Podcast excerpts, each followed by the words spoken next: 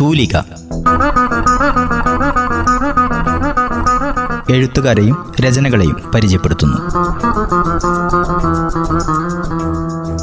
നിർവഹണം സ്വപ്ന രാജേഷ്.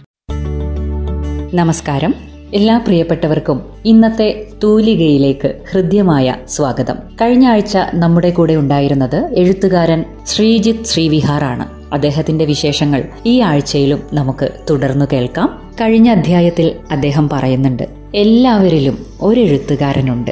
ചുരുക്കി പറഞ്ഞാൽ എല്ലാവർക്കും ഒരു കഥയെങ്കിലും എഴുതാൻ കഴിയും. അവനവന്റെ ജീവിതകഥ എന്ന് ദീർഘിപ്പിക്കുന്നില്ല. അദ്ദേഹത്തിന്റെ എഴുത്തിന്റെ മറ്റു വിശേഷങ്ങളിലേക്ക് നമുക്ക് കടക്കാം. പിന്നെ ജോലിയും എഴുത്തുമായിട്ട് ബന്ധപ്പെട്ട് പറയുകയാണെങ്കിൽ എങ്ങനെയാണ് ജോലിയും എഴുത്തും ഒരേപോലെ കൊണ്ടുപോകാൻ പറ്റുന്നത് എന്ന് പറഞ്ഞാൽ രണ്ടും വൈവിധ്യമുള്ള മേഖലയാണ്. ഇപ്പൊ നമ്മുടെ സർക്കാർ ഓഫീസിൽ ഒരർത്ഥത്തിൽ എഴുത്ത് തന്നെയാണ്. നമ്മൾ ഫയലുകൾ കൈകാര്യം ചെയ്യുന്നു ഫയലുകൾ എഴുതുന്നു ഫയലുകൾ മുന്നോട്ട് വിടുന്നു. അങ്ങനെയാണ് നമ്മുടെ ഒരു വ്യവസ്ഥ ഉള്ളത്. പക്ഷേ സർഗാത്മക ജീവിതം എന്ന് പറയുന്നത് തീർത്തും വിഭിന്നമാണ്. അല്ലെങ്കിൽ സാഹിത്യത്തിലുള്ള നമ്മുടെ ജീവിതം എന്ന് പറയുന്നത് തീർത്തും വ്യത്യസ്തമായ ഒരു ജീവിതമാണ്. കാര്യം ഏത് സമയത്താണ് നമ്മൾക്ക് ഒരു എഴുതാൻ വരിക എന്നുള്ളത് പറയാൻ പറ്റും. ഒ എൻ വി എഴുതിയിട്ടുണ്ട്. മലകളിൽ നിന്ന് അരുവികൾ പോലെ അവ താഴേക്കൊഴുകി വരുന്നു. മുകിലിൻ മുലഞ്ഞെട്ടിൽ നിന്നും മിഴിനീരു കണക്കെ വരുന്നു എന്ന്. അങ്ങനെയാണ് എഴുത്ത് എന്ന് പറയുന്നത്. അല്ലെങ്കിൽ പിന്നെ ഒരു കവിത അല്ലെങ്കിൽ ഒരു കഥ നമുക്ക് വരുന്നത് എവിടെ നിന്നും അത് നമുക്ക് കിട്ടും. പെബ്ലോ നെരൂദയുടെ പോയിട്രി എന്ന് പറയുന്ന ഒരു കവിത അതിൽ പാബ്ലോ നിരുദ്ധ പറയുന്നുണ്ട് I don't know I don't know from where it came എവിടെ നിന്നാണ് വന്നതെന്ന് എനിക്കറിയില്ല. അങ്ങനെയാണ് ഒരു സർഗാത്മക ജീവിതം എന്ന് പറയുന്നത്. അപ്പൊ അത് നമ്മുടെ ഉള്ളിൽ നമ്മൾക്കിപ്പോ ഒരു ആശയം കിട്ടിക്കഴിഞ്ഞാൽ അത് നമ്മളെ ഇങ്ങനെ വേട്ടയാടിക്കൊണ്ടിരിക്കും. അങ്ങനെ വേട്ടയാടുന്ന സമയത്ത് അതിനെ നമ്മൾ പകർത്തി വെക്കും. പകർത്തി വെക്കുക എന്ന് പറഞ്ഞാൽ ഞാനിപ്പോ എഴുതുന്നത് എനിക്കും വൈഫിനും മാത്രമായിട്ട് ബുക്സ് എന്ന് പറയുന്ന ഒരു ഗ്രൂപ്പ് ഉണ്ട്. അപ്പം വാട്സപ്പിൽ അത്തരം ഒരു ഗ്രൂപ്പ് ഉണ്ടാക്കിയിട്ട് അതിലാണ് എഴുതി വെക്കുക. അതിലാണ് ഇപ്പൊ എന്റെ രണ്ട് നോവൽ ഇപ്പൊ എഴുതിയിട്ടുള്ളത്. പുതിയ ഒരു നോവൽ ഒന്ന് പ്രണയഘടികാരം എന്ന് പറയുന്ന സത്യ പേര് പറയാൻ പാടില്ല. എങ്കിൽ പോലും പിന്നെ പ്രണയഘടികാരം എന്ന് പറയുന്ന വയനാടിനെ അടിസ്ഥാനപ്പെടുത്തി വയനാടൻ ജീവിതത്തെയും കൂടി ബന്ധപ്പി ബന്ധിപ്പിച്ചുകൊണ്ടാണ് പുതിയ നോവൽ വരുന്നത്. അത് അതിപ്പം പബ്ലിഷ് ആവുന്നേ ഉള്ളൂ. ഓ. ഏ അത് എഴുതി കഴിഞ്ഞിട്ടുണ്ട്. സന്തോഷ വാർത്തയാണ്. ഇവിടെ വെച്ചാൽ തോന്നുന്നു സാർ ആദ്യമായി പറയുന്നത്. ഓക്കെ. അപ്പൊ അങ്ങനെ ഒരു നോവൽ വരുന്നുണ്ട്. അപ്പം ഇത്തരം ചില ആശയങ്ങൾ നമുക്ക് വളരെ മറ്റുള്ളവർക്ക് നിസ്സാരം എന്ന് തോന്നാവുന്ന ഇടത്താണ് ചിലപ്പോൾ നമ്മൾക്ക് ഒരാശയം കിട്ടുക. ഒരു കഥയ്ക്കുള്ളതാവാം ഒരു കവിതയ്ക്കുള്ളതാവാം ഇതൊക്കെ. അപ്പം എന്താന്ന് പറഞ്ഞാൽ നമ്മൾ കടന്നു വരുന്ന വഴികളിൽ മറ്റാരും ശ്രദ്ധിക്കപ്പെടാതെ കാണുന്ന ഒരു മനുഷ്യൻ എന്നാവാം ചില വാക്കുന്നാവാം അങ്ങനെ പലതിൽ നിന്നും നമുക്ക് നമ്മുടെ വിഭവങ്ങൾ കിട്ടും. അപ്പം പിന്നെ നമ്മുടെ എഴുത്തിന്റെ വിഭവങ്ങൾ ആ രീതിയിലാണ് നമ്മൾ കണ്ടെത്തുന്നത്. പിന്നെ എന്താന്ന് പറഞ്ഞാൽ ഇപ്പം സർക്കാർ ഓഫീസിലെ ജീവിതവും അതാണല്ലോ ചോദ്യം. സർക്കാർ ഓഫീസിലെ ജീവിതവും എഴുത്ത് ജീവിതവും എങ്ങനെ കൊണ്ടുപോകുന്നു ഒരേ സമയം? അതിലെ ഏറ്റവും പ്രധാനപ്പെട്ട ഒരു കാര്യം എന്ന് പറയുന്നത് നമ്മളിപ്പം കൃഷി ചെയ്യുന്ന സമയത്ത് ഇപ്പം വാഴക്കൃഷി ചെയ്യുന്നതിനിടയ്ക്ക് ഇടവിളകൾ കൃഷി ചെയ്യുന്ന ആളുകളുണ്ട് ഉണ്ട്. ആ അപ്പൊ രണ്ടും രണ്ടിന്റെതായ രീതിയിൽ വളരും. ഒന്നിന്റെ നന മറ്റേതിനും കൂടി കിട്ടും. അതെ. കാര്യം എന്താന്ന് പറഞ്ഞാൽ നമ്മൾ സത്യം പറഞ്ഞാൽ ഇപ്പൊ ഫയൽ ജീവിതാണെങ്കിൽ പോലും നമ്മൾ അക്ഷരങ്ങളാണല്ലോ നമ്മൾ കൈകാര്യം ചെയ്യുന്നത്. അപ്പൊ അതിന്റെ ഒരു ഉറവ ചിലപ്പം നമ്മുടെ ഈ മറ്റ് സർഗാത്മകമായ എഴുത്തിലേക്കും കടന്നു വരാം. അതെ. നമ്മൾ ഫയലുകൾ എഴുതുന്നതായി കഴിഞ്ഞാലും പിന്നെ ഉത്തരവുകൾ എഴുതുന്നതായി കഴിഞ്ഞാലും ഒക്കെ എന്ന് പറഞ്ഞാൽ അതിന്റെ ഒരു തെളിമയാർന്ന ഭാഷ നമ്മൾ രൂപപ്പെടുത്തി എടുക്കേണ്ടതുണ്ട്. അപ്പം അതേപോലെ തന്നെ ആ ഭാഷയുടെ മറ്റൊരു വേർഷൻ ആയിരിക്കാം അല്ലെങ്കിൽ മറ്റൊരു പതിപ്പായിരിക്കാം. പിന്നെ വായന ഒരു പ്രധാനപ്പെട്ട ഘടകമാണ്. നമ്മളിപ്പം എന്ത് എഴുതുകയാണെങ്കിലും നമ്മൾക്ക് നല്ല വായന അല്ലെങ്കിൽ ഇപ്പം ഞാനിപ്പോൾ സ്വപ്നയോട് സ്വപ്നയോട് സംസാരിക്കുന്നു. സ്വപ്നയോട് സംസാരിക്കുന്ന സമയത്ത് നമ്മുടെ ഉള്ളിൽ വായനാനുഭവങ്ങൾ ഉണ്ടാകുന്ന സമയത്ത് നമ്മുടെ ഉള്ളിൽ നിന്ന് ഭാഷ ഇങ്ങനെ ഊറി വരും. അതാണ് പറയും പൊളയോരോന്ന് കൊഴിയവേ തെളിയുന്ന കൂമ്പുമാതിരി. കൺമേൻ ഞാൻ എന്നെ തന്നെ കൈവല്യം ഇത് ദർശനം എന്ന് പറയും. ഏഹ് അപ്പൊ ജവഹരക്കുറുപ്പ് എന്ന കവി എഴുതിയതാണ്. അപ്പം അങ്ങനെയാണ്.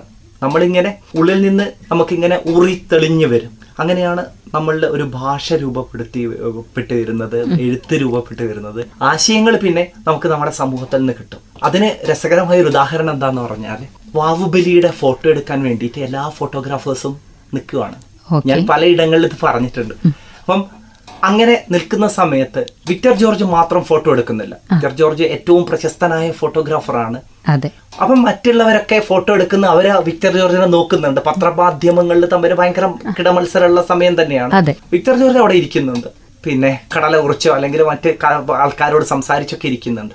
പക്ഷെ പിറ്റേന്ന് പത്രത്തിൽ വന്ന ഏറ്റവും മികച്ച ക്ലാസിക്കൽ ഫോട്ടോ വിക്ടർ ജോർജിന്റെതാണ്. മറ്റുള്ളവരൊക്കെ കഷ്ടപ്പെട്ടെടുത്ത ഫോട്ടോ അവിടെ മാറ്റപ്പെട്ടു. വിക്ടർ ജോർജിന്റെ ഫോട്ടോ എന്ന് പറയുന്നത് ആ വാവുബലി കഴിഞ്ഞിട്ട് ഇലകൾ ഒഴുകി പോകുന്നതും അതിന്റെ മുകളിൽ ഈ പുല്ലും പൂവും ദർഭപ്പുല്ല് അങ്ങനെ പൂവും ഇതൊക്കെ ചേർന്നിട്ട് അതിന് മുകളിൽ കൂടി കടന്നു പോകുന്ന ഫോട്ടോ ആണ് വിക്ടർ ജോർജ് എടുത്തത്.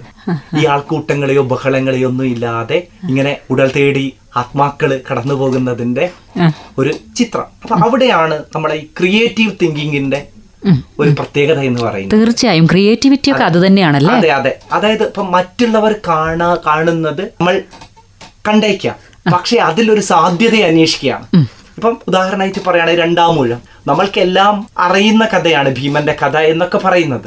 പക്ഷെ എം ടി അന്വേഷിച്ച മറ്റൊരു സാധ്യതയാണ്. ഒരു വടക്കൻ വീരഗാഥ സിനിമയിൽ എം ടി നമ്മൾക്ക് എല്ലാവർക്കും അറിയുന്ന വടക്കൻ വീരഗാഥ ഇപ്പം വടകരക്കാര് പറയും. പിന്നെ ഞങ്ങളെ കഥയിലെ ദുഷ്ടകഥാപാത്രത്തെ എം ടി നല്ലവനാക്കി. വടകരക്കാരെ സംബന്ധിച്ച് അവർക്ക് ദേഷ്യമാണ്. പക്ഷെ അത്തരം ഒരു മനുഷ്യന്റെ മറ്റൊരു തലം നമ്മൾ ചിന്തിക്കുന്നു. എഴുത്തിൽ പലപ്പോഴും വരുന്നത് അതാണ്. നമ്മൾ സ്ഥിരം കാണുന്ന കാഴ്ചകളിൽ നിന്ന് വേറിട്ട് നമ്മൾ കാഴ്ചകൾ കണ്ടെത്തുക. അതേപോലെ തന്നെ സംഭവങ്ങൾ കണ്ടെത്തുക. ആശയങ്ങളെ കണ്ടെത്തുക. അങ്ങനെയാകുമ്പോഴാണ് അതൊരു സർഗാത്മകമായ സൃഷ്ടിയാവുന്നത്. ഇപ്പൊ ഞാനൊരു ഉദാഹരണം പറയാം. ഇപ്പൊ പ്രണയത്തെ പറ്റി ഇഷ്ടം പോലെ ആളുകൾ എഴുതിയിട്ടുണ്ട്. നമ്മൾ ഒരുപാട് ആശയങ്ങൾ പ്രണയവുമായി ബന്ധപ്പെട്ട് നമ്മൾ കണ്ടിട്ടുണ്ട്. പക്ഷെ ബാലേന്ദ്ര ചുള്ളിക്കാടിന്റെ ആനന്ദധാര വായിക്കുന്ന സമയത്ത്. ഇല്ലേ. ദുഃഖമാണെങ്കിലും നിന്നെക്കുറിച്ചുള്ള ദുഃഖം എന്തൊരു ആനന്ദമാണ് എനിക്ക് ഉം, ദുഃഖത്തിന്റെ നടുക്കും അവളെക്കുറിച്ച് ഓർമ്മിക്കുന്ന സമയത്ത് ഒരാനന്ദം കണ്ടെത്താൻ കഴിയുക എന്ന് പറയുന്നത്. അതെ. അവിടെയാണ് പിന്നെ നമ്മൾ പലപ്പോഴും ഈ സർഗാത്മകമായ ഒരു കഴിവിന്റെ ഒരു പ്രത്യേകത എന്ന് പറയുന്നത്. അതെ, വായനയിലൂടെ മാത്രമാണ് നമ്മൾക്ക് കരിയേറ്റ് വരിക. പിന്നെ ജന്മസിദ്ധമായ പ്രതിഭ കൂടെ ഉണ്ടെങ്കിൽ ആളുകൾക്ക് എഴുതാൻ പറ്റും കേട്ടോ. അത് ശരി. സാറ് പറഞ്ഞത് വായന ശരിക്കും പറഞ്ഞാൽ എഴുത്തിനെ വല്ലാതെ സ്വാധീനിക്കുന്ന ഒരു ഘടകം തന്നെയാണ് വായന എന്നത്. അതെ.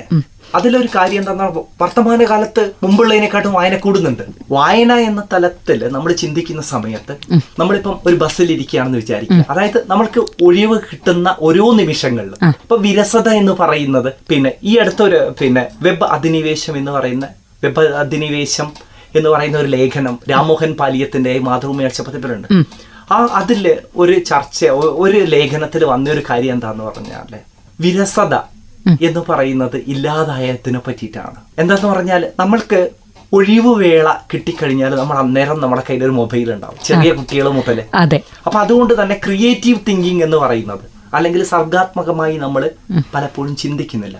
പക്ഷേ നമ്മൾ വായിക്കുകയും ആകാംക്ഷയോടെ നിങ്ങൾ ബസ്സിലിരിക്കുന്ന സമയത്താണെങ്കിലും പിന്നെ അല്ലെങ്കിൽ ഈവൻ നടന്നു പോകുമ്പോൾ വരെ ആളുകൾ വായിച്ചു പോകുന്നത് കാണാം. അല്ലെങ്കിൽ കേട്ടു പോകുന്നത് കാണാം വായന എന്ന തലത്തിൽ പുതുമാധ്യമത്തിൽ പഴയ എല്ലാ കാലഘട്ടത്തെയും കൂടുതൽ ആളുകൾ വായിക്കുന്നുണ്ട്. പക്ഷേ ഈ അറിവ് എന്ന് പറയുന്നത് അല്ലെങ്കിൽ നമ്മുടെ ഉള്ളിലേക്ക് എത്തിച്ചേരുന്നത് അത് എത്രമാത്രം വിശ്വാസയോഗ്യമാണ് എന്നുള്ളതാണ് ഏറ്റവും വലിയ പ്രശ്നം. വായനയുടെ ഒരുപാട് വിഭവങ്ങൾ നമ്മുടെ ഉള്ളിലേക്ക് എത്തി മുന്നിലേക്ക് എത്തിച്ചേരുന്നുണ്ട്. നമ്മൾ വായിച്ചുകൊണ്ടിരിക്കുന്നുണ്ട്. പക്ഷേ പലതും മനസ്സിൽ തങ്ങി നിൽക്കുന്നില്ല. കാര്യം എന്താന്ന് പറഞ്ഞാൽ ഒന്ന് വായിച്ചു കഴിയുമ്പോൾ നമ്മൾ അടുത്തയിലേക്ക് ഇങ്ങനെ ചാടി ചാടി പോകുന്നു. അപ്പം a rolling stone gathers no moss എന്ന് പറയുന്ന പോലെ നമ്മൾ ആഴത്തിലല്ല സത്യത്തിൽ വായിക്കും വായിക്കുന്നത്. നമ്മൾ ഉപരിപ്ലവമായി നമ്മൾ വായിക്കുന്നുണ്ട്. പുറമെ കൂടി നമ്മൾ വായിച്ച് കടന്നു പോകുന്നുണ്ട് എന്നുള്ളതാണ് ഏറ്റവും പ്രധാനപ്പെട്ട ഒരു കാര്യം. വായന മരിക്കുന്നൊന്നുമില്ല. കൂടുതൽ ആളുകൾ വായിച്ചുകൊണ്ടിരിക്കുകയാണ്. പക്ഷേ ആ വായന എത്രമാത്രം സർഗാത്മകമാണ് എന്നുള്ളതാണ് ഏറ്റവും വലിയ പ്രശ്നം. അതെ അതെ അതെ. സർ അതുപോലെ ഇപ്പം ഓർമ്മ കുറിപ്പുകൾ എഴുതി അതേപോലെ തന്നെ കവിതാ സമാഹാരം എഴുതി ഇനിയിപ്പം നോവൽ വരാനിരിക്കുന്നു. ഇവയ്ക്കൊക്കെ പുറമെ മറ്റെന്തെങ്കിലും മേഖലകൾ സാറിന്റെ. കൈവശമുണ്ടോ? മറ്റുള്ള മേഖല എന്ന് പറഞ്ഞാൽ. ഇപ്പൊ ചെറുകഥ. ഞങ്ങളുടെ അക്ഷരമുറ്റം എന്ന് പറയുന്ന ഒരു ഗ്രൂപ്പ് ഉണ്ട് പിന്നെ മൽഹാർ എന്ന് പറയുന്ന ഒരു ഗ്രൂപ്പ് ഉണ്ട് വാട്സപ്പ് ഗ്രൂപ്പുകളാണ്. അപ്പം ഇത്തരം ഗ്രൂപ്പുകളൊക്കെ ഉള്ള ഒരു വലിയ ഗുണം എന്താന്ന് പറഞ്ഞാൽ അവർ സർഗാത്മക നമ്മുടെ എഴുത്തിന് വളരെ പ്രോത്സാഹനവും പിന്തുണയും നൽകുന്ന കേരളത്തിന്റെ വിവിധ ഭാഗങ്ങളിലുള്ള ആളുകൾ വിദേശത്തുള്ള ആളുകൾ ഇവരൊക്കെ ചേർന്നിട്ടുള്ള രണ്ട് ഗ്രൂപ്പുകളാണ്. അത് പ്രധാനമായും ഞാൻ അതിലാണുള്ളത്. അപ്പം എന്റെ ചെറുകഥകളൊക്കെ അവർ കൊയിലാണ്ടിക്കൂട്ടം എന്ന് പറയുന്ന ഗ്രൂപ്പ് പിന്നെ കൊയിലാണ്ടി നാട്ടുകൂട്ടം. ഇവർ പിന്നെ പ്രസിദ്ധീകരിച്ചിട്ടുണ്ട്. പിന്നെ അത് കൂടാതെ മാതൃഭൂമിയിൽ മാതൃഭൂമി ഓൺലൈൻ മാതൃഭൂമിയിൽ എന്റെ മറ്റൊന്നിൻ ധർമ്മയോഗത്താൽ എന്ന് പറയുന്ന ഒരു ചെറുകഥ വന്നിട്ടുണ്ട്. ചെറുകഥ എന്റെ ഏറ്റവും താല്പര്യമുള്ള ഒരു മേഖലയാണ് കവിതയെക്കാട്ടും കൂടുതൽ എല്ലാവരും ഇപ്പൊ എഴുതി തുടങ്ങുക എന്ന് പറഞ്ഞ കവിതയിലായിരിക്കാം. പക്ഷെ ചെറുകഥയാണ് എന്റെ ഇനിയുള്ള താല്പര്യമുള്ള ഒരു മേഖല എന്ന് പറയുന്നത്. രണ്ടാമത്തത് നോവൽ എഴുത്താണ്. അത് കൂടാതെ പാട്ടുകൾ കുറച്ച് യൂട്യൂബിൽ രാത്രി മഴ പോലെ എന്ന് പറയുന്ന. പിന്നെ മഴമിഴിയോരം. ശ്രീജിത്ത് ശ്രീവിഹാർ എന്ന് പറയുന്ന യൂട്യൂബിൽ എന്റെ പ്രൊഫൈൽ കയറി കഴിഞ്ഞാൽ. എന്റെ പാട്ടുകൾ ഉണ്ട്. ഇനിയിപ്പോ ഒരു രണ്ട് മ്യൂസിക്കൽ ആൽബം വരാൻ കിടക്കുന്നുണ്ട്. അതായത് സാറ് എഴുതുന്നതാണോ അല്ലെങ്കിൽ പാടുന്നതാണോ? പാടുന്നതല്ല പാടുന്നതല്ല. നമ്മൾ എഴുതിയത്. പാടാൻ കഴിയില്ല. പാട്ടുകാരോട് നമുക്ക് എപ്പോഴും അസൂയാണ് പക്ഷെ കാര്യം എല്ലാവർക്കും പാട്ടുകാരെന്ന് പറഞ്ഞു കഴിഞ്ഞാൽ അവർ ഒരു ഗന്ധർവ ജന്മം എന്നൊക്കെ പറയുന്നത് അപ്പം പിന്നെ എന്തായാലും പിന്നെ പാട്ടെഴുത്തല്ലേ? പാട്ടെഴുത്ത് നമുക്ക് താല്പര്യമുള്ള ഒരു മേഖല പാട്ടുകൾ പിന്നെ അതേപോലെ തന്നെ ഈ കുട്ടികൾക്ക് വേണ്ടി എഴുതുന്ന പാട്ടുകൾ കണ്ണേ കണ്ണാന്തളി എന്ന് പറയുന്ന ഒരു പാട്ടുണ്ട്. അത് വളരെ അതായത് എനിക്ക് കൂടുതൽ ആളുകളിലേക്ക് എത്തിച്ചേരാനുള്ള ഒരു ഇടം തന്ന ഒരു പാട്ടാണ്. അത് കേട്ടു നോക്കണം. തീർച്ചയായിട്ടും. കുട്ടിക്കുമ്പേ എന്ന് പറഞ്ഞ ചെറിയ കുട്ടികളെ എനിക്ക് എപ്പോഴും ഇഷ്ടമാണ്. എപ്പോഴും പറയും ചാച്ചൻ വീട്ടിലെപ്പോഴും ചെറിയ കുട്ടികളെ സ്വഭാവമാണെന്ന്. കാര്യം നമ്മളിങ്ങനെ നാടും വീടും ഒക്കെ വിട്ടു നിൽക്കുന്ന സമയം നമ്മളെ ഓരോ സമയവും നമ്മളിങ്ങനെ സർഗാത്മകമായി കൊണ്ടിരിക്കണം കുട്ടികൾക്കും അവരുടെ ഒരു വസന്തകാലമാണ്. അപ്പൊ അത് നമ്മളിങ്ങനെ അവരെ കൂടെ ഒരു പങ്കാളിത്തത്തോടു കൂടി ചേർന്ന് നിന്നുകൊണ്ട് കൊടുക്കുക എന്നുള്ളതാണ്. അപ്പൊ അങ്ങനെയാണ്. അപ്പൊ പിന്നെ അതുപോലെ തന്നെ തണലിടം എന്ന് പറയുന്ന ഒരു ഷോർട്ട് ഫിലിം എന്റേതായിട്ടുണ്ട്. അത് പിന്നെ യൂട്യൂബിലുണ്ട് തണലിടം. അത് ഒരു ദിവസം കൊണ്ട് ചെയ്ത ഒരു ഷോർട്ട് ഫിലിമാണ് അതായത് രാവിലെ എന്റെ ഒരു ഫ്രണ്ട് കിഷോർ മാധവനുണ്ട്. അവൻ നന്നായിട്ട് അതായത് ഇപ്പം കോഴിക്കോട് തന്നെ ഈ ഷോർട്ട് ഫിലിം മേഖലകളിൽ ഫോട്ടോഗ്രാഫി മേഖലയിലൊക്കെ പ്രശസ്തനായ വ്യക്തിയാണ്. അപ്പൊ അവൻ എന്റെ ഫ്രണ്ടാണ് അവൻ വീട്ടിൽ വന്ന സമയത്ത് ഞങ്ങൾ ആ സമയത്ത് അവന്റെ അടുത്ത് ക്യാമറ ഉണ്ട്. അപ്പൊ അത് വെച്ചിട്ട് ഞങ്ങൾ ചെയ്തതാണ്. പക്ഷെ അതുകൊണ്ട് എനിക്ക് കിട്ടിയൊരു കാര്യം എന്താന്ന് പറഞ്ഞാൽ പരിസ്ഥിതി ദിനത്തിൽ സംസ്ഥാന തലത്തിൽ തന്നെ ആ ഷോർട്ട് ഫിലിം ചർച്ചയായി. ഹരിത കേരള മിഷൻ അത് ഏറ്റെടുത്തു അവരുടെ പിന്നെ ഈ ഫേസ്ബുക്ക് പേജിലൊക്കെ അത് കൊണ്ടുവന്നിരുന്നു. പിന്നെ അത് കൂടാതെ എന്താന്ന് പറഞ്ഞാൽ മീഡിയാസിലൊക്കെ. ട്വന്റി ഫോറിലൊക്കെ അതിനെ പറ്റിയിട്ട് ആ സിനിമയെ പറ്റിയിട്ട്. അത് മറ്റ് മുൻകരുതലുകളൊന്നും ഇല്ലാതെ ലഭ്യമായ വിഭവങ്ങൾ നമ്മുടെ വീട്ടിലും ചുറ്റുപാടുള്ള ആളുകളെ ഒക്കെ ചേർത്ത് വെച്ചിട്ട് ചെയ്തൊരു സാധനമാണ് തണലിടം എന്ന് പറയുന്നത്. അങ്ങനെ ഷോർട്ട് ഫിലിം ഉണ്ട്. പിന്നെ സ്ക്രിപ്റ്റ് റൈറ്റിംഗ് ഒക്കെ താല്പര്യമുള്ള മേഖലയാണ്. എന്തായാലും അങ്ങനെയാണല്ലോ. നമ്മൾ എന്താന്ന് പറഞ്ഞാൽ നമ്മൾ നിരന്തരം എഴുതിക്കൊണ്ടിരിക്കുന്നു. ചിലപ്പോൾ നമ്മളെ തേടി ആരെങ്കിലും വന്നേക്കാം. അംഗീകാരമല്ല പറയുന്നത്. അംഗീകാരങ്ങളെക്കാളും കൂടുതൽ നമ്മളെ തിരുത്താൻ ആളുകൾ ഉണ്ടാവുക എന്നുള്ളതാണ് പ്രധാനം. പ്രോത്സാഹനം കിട്ടുന്നതിനോടേക്കാളും പ്രധാനം നമ്മൾ വിമർശിക്കപ്പെടുക എന്നുള്ളതാണെന്നാണ് എനിക്ക് തോന്നുന്നത്. അപ്പൊ അതുകൊണ്ട് തന്നെ നമ്മൾ എഴുതുമ്പോൾ നമ്മളെ വിമർശിക്കുകയാണെങ്കിൽ അത് നമ്മുടെ വളർച്ചയ്ക്ക് അക്കം കൂട്ടുമെന്നാണ് പറയാ. അതായത് നമ്മുടെ ചുറ്റുപാടൊക്കെ നമ്മളിപ്പോ ഒരു വാഴയൊക്കെ വളരുന്ന സമയത്ത് അതിനിട്ട് വളങ്ങളായിട്ട് നമ്മൾ കൊടുക്കുന്നത് അതുമായിട്ട് യാതൊരു ബന്ധവും ഇല്ലാത്ത കയ്പ് അല്ലെങ്കിൽ മറ്റാരും ഇഷ്ടപ്പെടാത്ത സാധനങ്ങളായിരിക്കും. അപ്പോൾ അത്തരം ഈ വളങ്ങളാണ് നല്ല പഴങ്ങൾ നമുക്ക് സമ്മാനിക്കുന്നത്. നല്ലൊരു ഉദാഹരണം.